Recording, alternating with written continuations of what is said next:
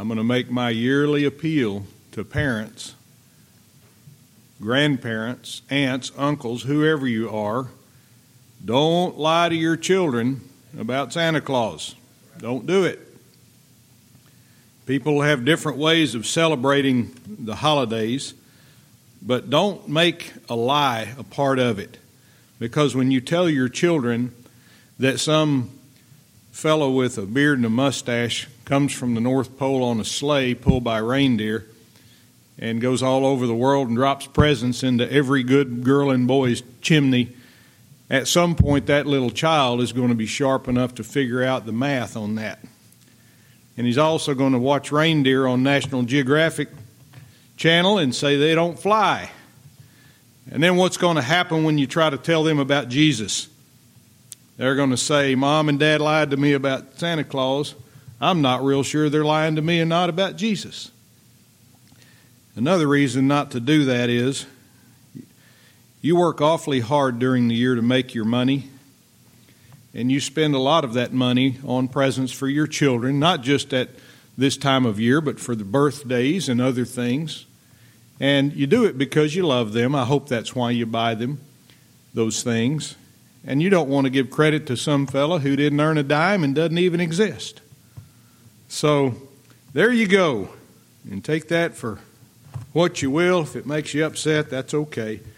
I've had people upset at me over telling them the truth before. We're in 2 Kings chapter 12. Last week, we studied the charge that King Jehoash, who is also Joash, gave to the priests concerning the house of the Lord.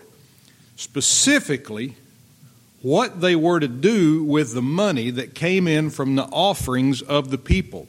Now, I want you to picture yourself as being of the nation of Israel at this time.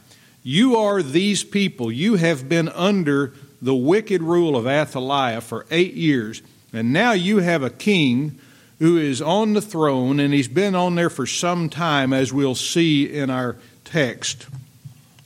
And this king has uh, ordered that the house of the Lord have the breaches repaired and that the money be used to, to do that. He's trying to rouse the nation up to revival. And so you're these people because Israel is a type of the church, and we learn a lot about us by learning about Israel. So we're going to continue right into verse 5 in 2 Kings chapter 12, verse 5 where King Jehoash says to the priests, Let the priests take it, that's the money, to them, every man of his acquaintance, and let them repair the breaches of the house wheresoever any breach shall be found. These priests had to be specifically instructed to repair the breaches wheresoever any breach shall be found. Now, a breach is a gap. It's a leak. If it's in a ship, then water comes in. If it's a gap, then air comes in. And had these priests been faithfully serving the Lord and tending to the Lord's house, there would not have been breaches. There might have been a breach, but a faithful servant of the Lord would have repaired that breach so it didn't become a larger breach or there weren't breaches. You can't have breaches if you repair every breach, can you? You never get from the singular to the plural. So, breaches suggest that there were multiple breaches. It suggests that the finances that came in for the Lord's house had been misappropriated. They had not been used for the purpose they were supposed to be used. And allowing a breach to become breaches is it clearly tells us that the first breach was not repaired even though the money was there to do it. The money the people gave to the house of the Lord. Now that's you, the people, giving the money to the house of the Lord.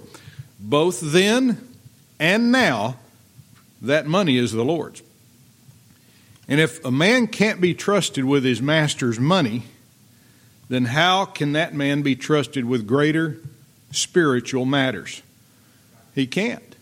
There are people every day who send their money to some charlatan on TV, or perhaps they take it to a house of worship, a religious assembly of some kind, and give it, hoping that it's used for the correct purpose. And so often it's not. Listen to what the Lord Jesus taught us about this.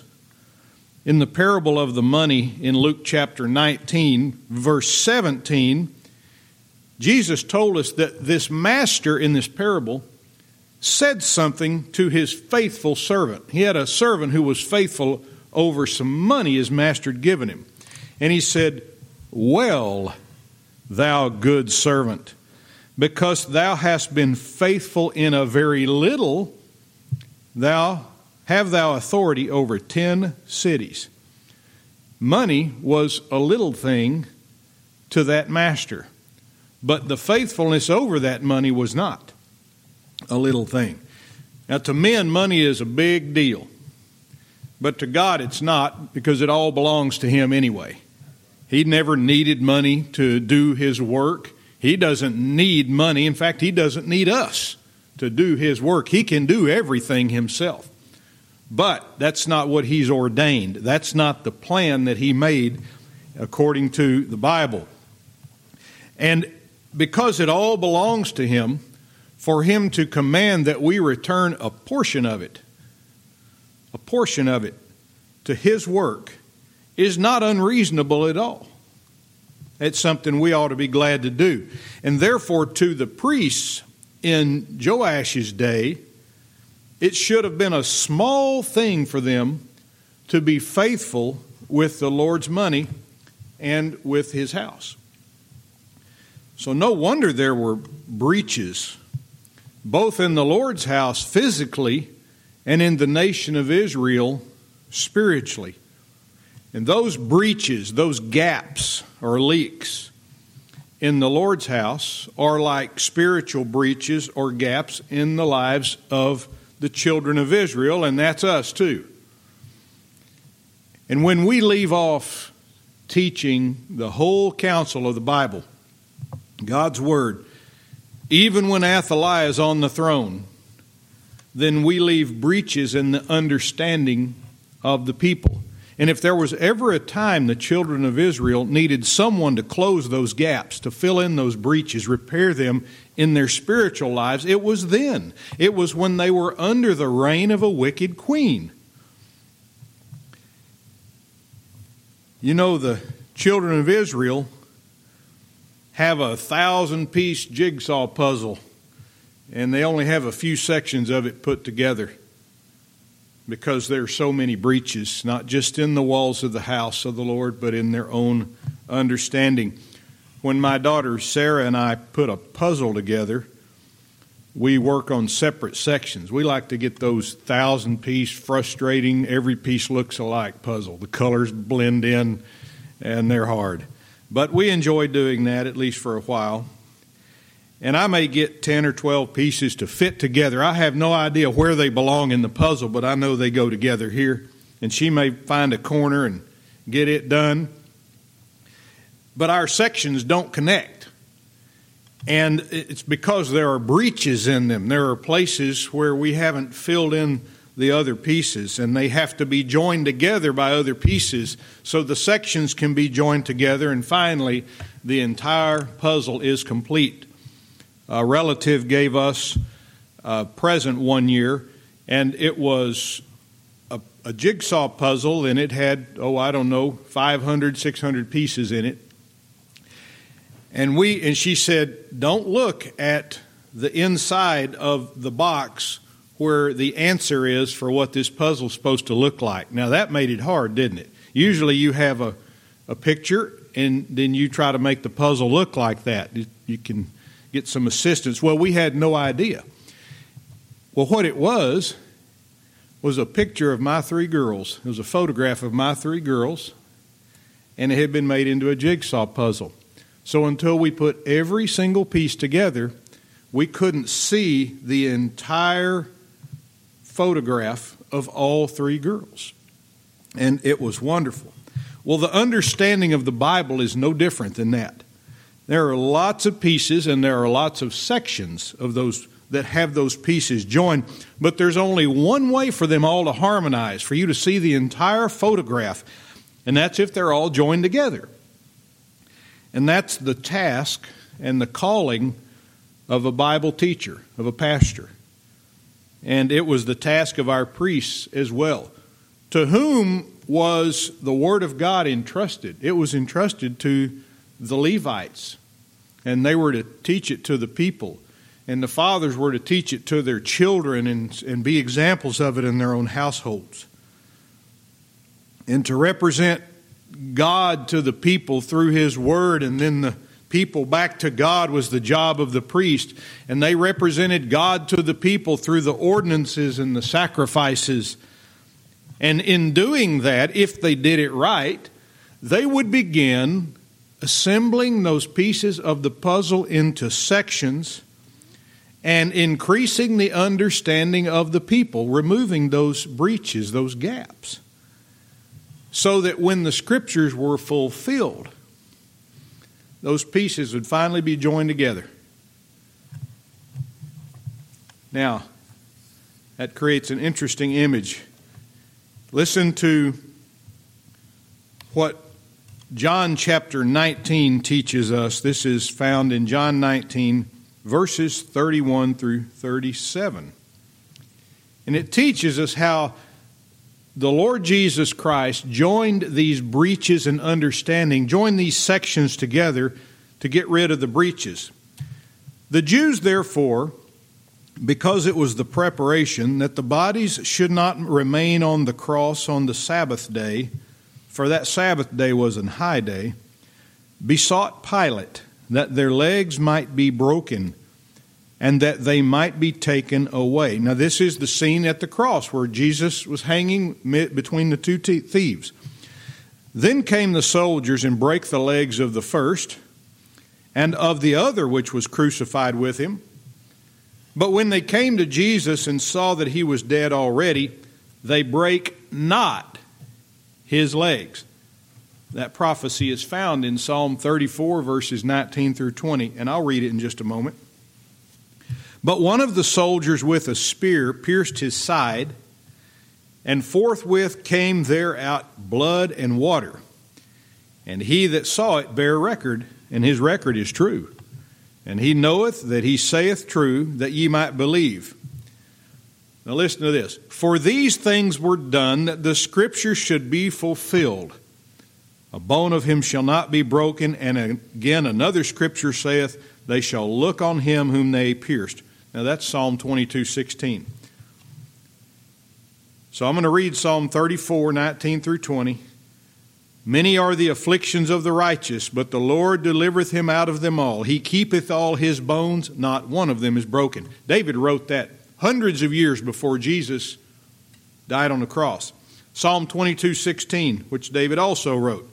For dogs, that's the Gentiles, have compassed me, the assembly of the wicked have enclosed me, they pierced my hands and my feet. Now, did David have his hands and his feet pierced? No, that's not how he died. So he must have been talking about someone else. He was prophesying about the Lord Jesus Christ. Now, if you go back at the time that David lived, in his time, these two passages in the Psalms were written to tell people how Jesus would die. That the Gentiles would do it, and that none of this man's bones would be broken, and that he would be pierced. And this was hundreds of years before Jesus was born as a man. Those Psalms were sections of a puzzle that would not be joined together in the understanding of the people until those prophecies were fulfilled. And going back to that passage I read you in John chapter 19, where it says, For these things were done that the scriptures should be fulfilled, carries the same understanding as this breach of understanding that you had concerning what David wrote would be joined together in Jesus because he left no breaches in his doctrine. The scripture might be fulfilled. In other words, that scripture that was written by David, inspired by the Holy Spirit, those were sections. And all of these things that, that, Jesus was pierced, that his bones were not broken, these things were done that those other sections might be joined together, that the scripture might be fulfilled. And therefore, the breaches in the understanding of the people would be repaired, they would be sealed. And now, if that's the case, if Jesus left us no breaches in doctrine, how then are there breaches in our doctrine today? Jesus didn't leave them. The same as there were in the days of the apostles. The Pharisees knew the Old Testament prophecies, they were doctors of the law. But they denied that Jesus was the Messiah. They looked him right in the face. They saw the miracles that he did, they listened to the proclamation he made about himself, and yet they denied he was the Messiah. And even one of the priests said it is expedient that one should die for the sins of the nation. That man, Jesus, came to do that. So they willingly had breaches in their understanding, even though the fulfillment of that scripture was right before their eyes in those days. So if somebody tells you, well, I would, maybe I'd believe if I could actually see it for myself, no, they wouldn't. The Pharisees didn't, and many others didn't. And they wouldn't do it today. They denied that Jesus was the consolation of Israel. Yet Simeon, that devout Jew who God allowed to live so that he could see the consolation of Israel, he blessed the, Jesus when he was a baby and the one true deliverer was held there in his hands. But whether it's through unbelief or just pure laziness today, many so called teachers and pastors are content to let those breaches remain. And that hurts the people in the congregations. It really does. It hurts people. It's not funny. It's not cool. It's, it's not. Uh, anything other than unrighteous. And both the priests in Joash's day, the apostles in the first century AD, and the pastors today have something in common. If they want to repair these breaches, they've got to be content in teaching the truth that was entrusted to them. If a Bible teacher is not content teaching the Bible, then he's not a Bible teacher. He's something else. He's an entertainer, he's a good speaker, he may be all sorts of other things, maybe a really nice guy with a big heart. But a Bible teacher is content teaching the Bible. A true Bible teacher is content teaching the Bible and doesn't need any other outside uh, text. For example, if the if the Mormon church were content with the Bible, then they wouldn't use the Pearl of Great Price or the Book of Mormon as their additional so called supplementary scriptures. They'd be content with teaching the Bible. Now, looking at our text, should a spiritually mature, content, godly priest have to be told to be sure and use the Lord's money for the Lord's house? Should somebody have to tell him that? Of course not. When you pay your tithes and you give your offerings to this church, it should be understood by both the giver and the ones who receive and deposit and spend the money that that money is to be used for the Lord's work. That ought to be understood.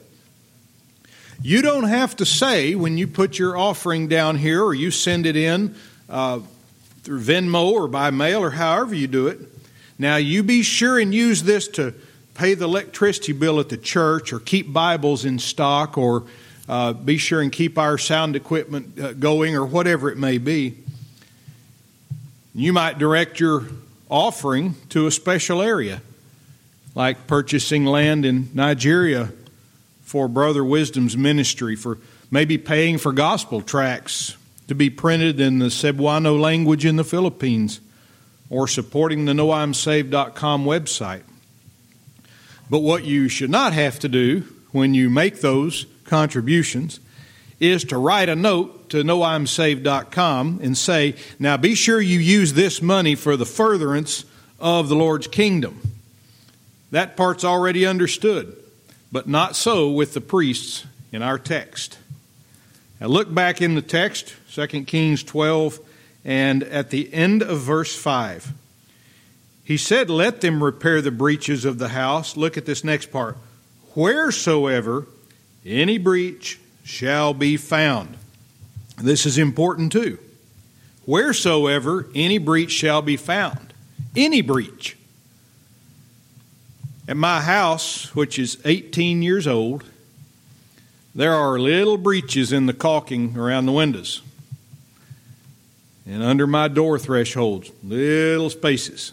And that happens the older your house, older your house gets, unless you're a fanatic about keeping up with all of those things, and I'm not. I don't caulk second story windows in the middle of the summer because I see a little gap up there. I just pay the upcharge in the electric bill, and maybe one day I'll get to it. But a little cold air escapes during the summer. You know, cold air sinks. It'll escape out of those breaches in the summer, make my air, air conditioning bill, electricity bill a little bit higher. And in the winter, a little cold air comes in, makes the natural gas costs go up just a little bit. And the only way I'll ever be able to completely seal my house is to repair every single one of those breaches wheresoever any breach may be found. If I don't, I can't say my house is completely sealed. Now, let's say, well, these breaches in my house, those aren't that big a deal. But the ones that happen in the church are.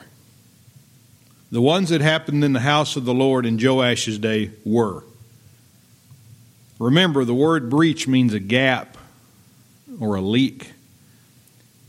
And we talked about breaches in biblical doctrine, those sections that are here and here, and there are gaps in the understanding. But there's another kind of breach that normally doesn't have to do with a lack of understanding, it has to do with a lack of obedience.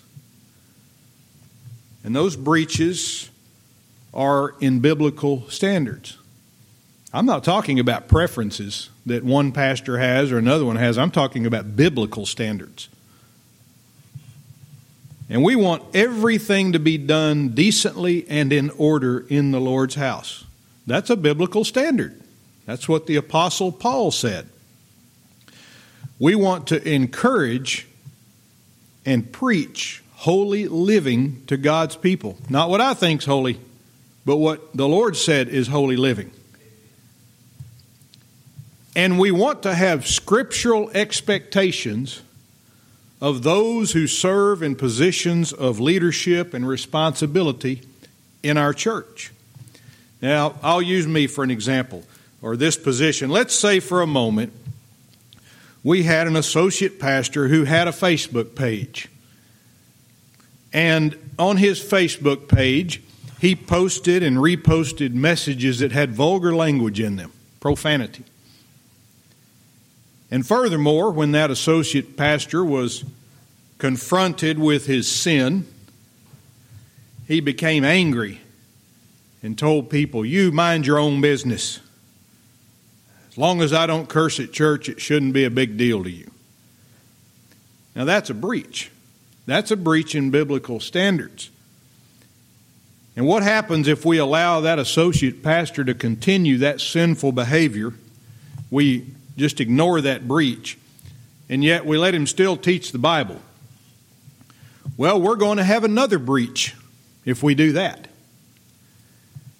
A church member may say, well, if the associate pastor can do that on Facebook, so can I. It must not be that bad. And now what do we have? We have a member using filthy communication, too, and then another, and another. And then that associate pastor says, You know what? They didn't make a big deal about what I put on Facebook. I think I'll just get up here and start talking like I want to talk. One breach never stays one breach, and it doesn't stay the same size either. It always results in more and more and more. When a breach is allowed to go unrepaired, another one is sure to happen, and then another and another. Brother Roloff, Brother Lester Roloff, you young people don't know who he is unless you've read about him, but he was a fantastic Baptist preacher, and he was not a hypocrite. He was the same seven days a week. He never he never had a scandal ever. Now, some of the people working in his homes did, but not Brother Roloff. And he had a piano player at a church where he pastored, and he found out that his piano player was a smoker. And so he said, You're going to have to either quit smoking or quit playing the piano. I'm not going to have you playing the piano and being a smoker. Well, she had a rebellious spirit, and she told him, She said, I'm going to smoke and you don't have anybody else in this church who knows how to play the piano but me. So, instead of leaving the breach unrepaired and saying, "Well, you're you're right, sister, I don't. I'll I'll let you keep playing the piano and you just smoke all you want to and throw your cigarettes out here on the parking lot and whatever you want to do because you're a good piano player." Boy, he didn't do that. In fact, he told her, "I'll bust that piano up into splinters and throw every last one of them out that window." before I'm going to have a piano player who smokes. So you got to make your mind up. Now, he repaired the breach rather than letting another one pop up. Our text said, Let them repair the breaches of the house wheresoever, wheresoever any breach shall be found. They were not to let the slightest, smallest, even the most unnoticeable breach go unrepaired. And what a good lesson for us that is. Because you know what that does? That also extends to our personal lives, doesn't it? Our own lives. You don't need to search around and say, Well, I wonder what old brother Andy's breaches are. You got some. Take care of yours. Tend to the rats in your own barn, as we might say in West Texas. And I'll tend to the rats in mine. I've got breaches, and so do you. Close them up, repair them, don't let them sit. The devil loves that. That's his playground. Verse 6 But it was so that in the three and twentieth year of King Jehoash, the priest had not repaired the breaches of the house. The word but. Anytime we read of a righteous command in one verse, and then the word but in the very next verse, we know trouble is brewing, don't we? We know disobedience is right around the corner. And it was. Because it said in the three and twentieth year of King Joash. In other words, he had been on the throne now 23 years. And these priests had still not repaired the breaches in the house. Now, what we don't know is how long Jehoash had been on the throne when he gave the command to repair the breaches. But whatever the time period was, was long enough for him to have called those priests to account. This group of priests reminded me of most politicians today. They take the people's money and they don't do what they're supposed to with it. Whether it's political contributions that you willingly give or taxes that you unwillingly give, pay, and that is no less than fraud. So it seems to me that the priests either ignored the command or they modified the command. Now, I got a kick out of my two granddaughters yesterday. I wouldn't have got a kick out of it if they were my children, but they're grandchildren, so I did. And uh, my wife had told one of them, she said, All right, get up and uh, help me make up your pallet on the floor. And so the little one sat there and she stayed on her, whatever she was doing, for just a few more seconds. It seemed like an eternity to her sister who told on her. So when the little one got up and went over and did what she was told to do, the other sister said, you did hear what she said. You just didn't do it right away. So now they love to tell on each other. They're like they're good news reporters. They don't miss a, a detail at all. So what did the little one do? She might say, "Well, I obeyed because I did what BB, that's what they call her, BB said, I just modified it. I didn't do it right away. I finished up what I was doing first, and then I got to her to do list after that. But to her sister, who was correct, the obedience wasn't immediate. And you've heard this before, and I agree with it. Delayed obedience is disobedience. Every time. And so we have these priests who maybe reasoned among themselves. I can't read their minds, but I know how man thinks, so do you. Maybe they reasoned, well, it's going to take a long time to finish this large scale effort of repairing eight years worth of breaches in the Lord's house. A lot of work to do. So we're going to have to have meetings and form committees and vote on solutions and brainstorm and do all of that. In my career as both a government employee and a private business owner, and I recommend all government employees work in the private sector first. It makes you a lot better government employee, by the way. Because if you don't work, you don't eat. If you don't do well, you lose customers. And if every government employee had that attitude that I'm going to work like I'm supposed to every day and I'm going to do it right, then we wouldn't have government employee jokes, would we? But in my career, I have been on my fair share of committees and work groups. And you may have had this same experience, but I'll tell you mine that the majority of the people in those groups and on those committees were content to let a small number of others do all the work. And if the minority of us didn't do the work, they were also content to not let the work get done. And if you know me, you can imagine how frustrated I was. And in that group of priests, there apparently was not a Joshua or a Phineas, someone who would have taken action and done what needed to be done right away.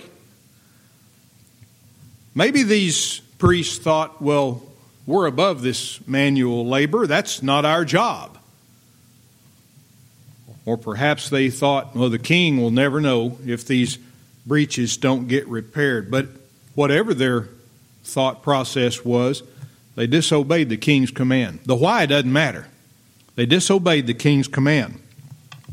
So, verse 7 then King Jehoash called for Jehoiada the priest and the other priests and said unto them, Why repair ye not the breaches of the house? Now therefore receive no more money of your acquaintance, but deliver it for the breaches of the house.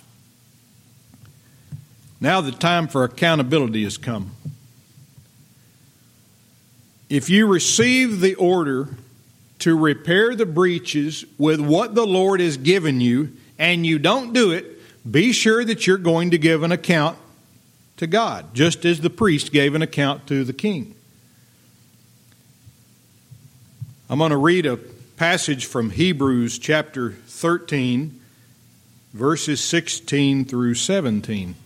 Hebrews 13, verses 16 through 17, where it says, But to do good and to communicate, that means to, to give or distribute, forget not for with such sacrifices God is well pleased. Obey them that have the rule over you, and submit yourselves. For they watch for your souls as they that must give account, that they may do it with joy and not with grief, for that is unprofitable for, for you. In that Hebrews passage, the word communicate is the same as the word contribution or contribute, but it's contribution in Romans 15:26. So we use the word communicate when we refer to talking to each other or maybe corresponding through email or text message or some other way. But in the King James translation, the word communicate carried the meaning of the word contribution or contribute.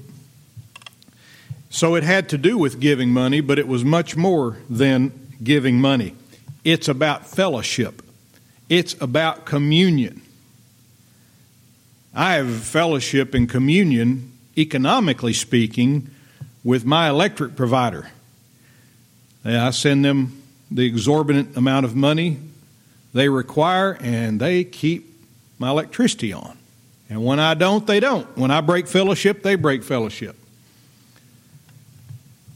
But the writer of the Hebrew passage is showing here that there is a mutual responsibility between the church and its elders. And in our passage, it would be between the children of Israel and the priests over the Lord's house. Here's that responsibility, that mutual responsibility. The church, the people, contribute, communicate.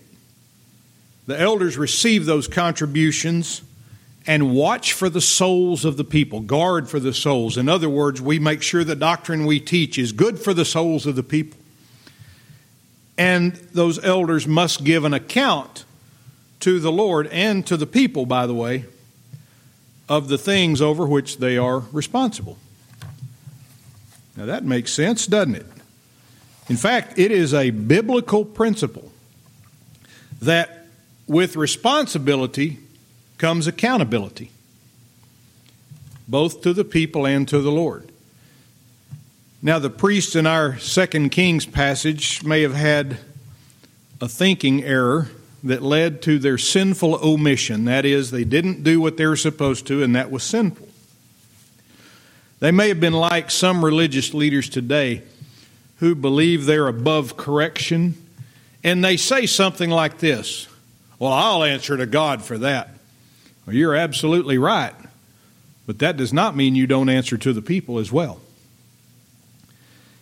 And these religious leaders, both then and now, believe that that attitude puts them above criticism, it puts them above correction for their wicked ways. Now, listen to what the Apostle Paul wrote.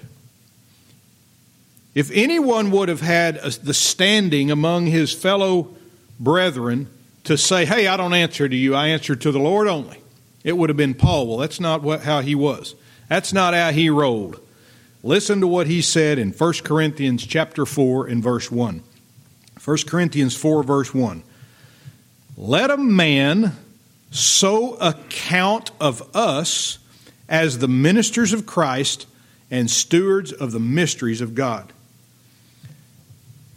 Now, although Paul knew that the chief accountant, the one to whom he must ultimately give an account for all that he did, was the Lord, his writing tells us that it is also important, it is also scriptural, that when a man, he said, let a man, when a man looks at the leaders of the church, that man should be able to account that those leaders are ministers of Christ and stewards of the mysteries of God.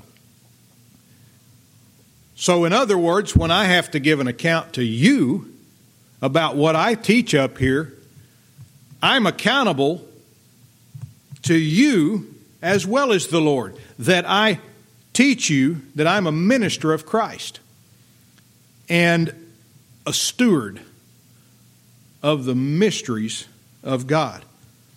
I'm accountable to God and also accountable to man, specifically those in the church. These priests were accountable to God and the king and also to the people. So Jehoash said, Why repair ye not the breaches of the house? Notice Jehoash did not ask, Why? He didn't ask whether the priests repaired the breaches in the house. He said, Why have you not? He already knew those breaches were still in disrepair.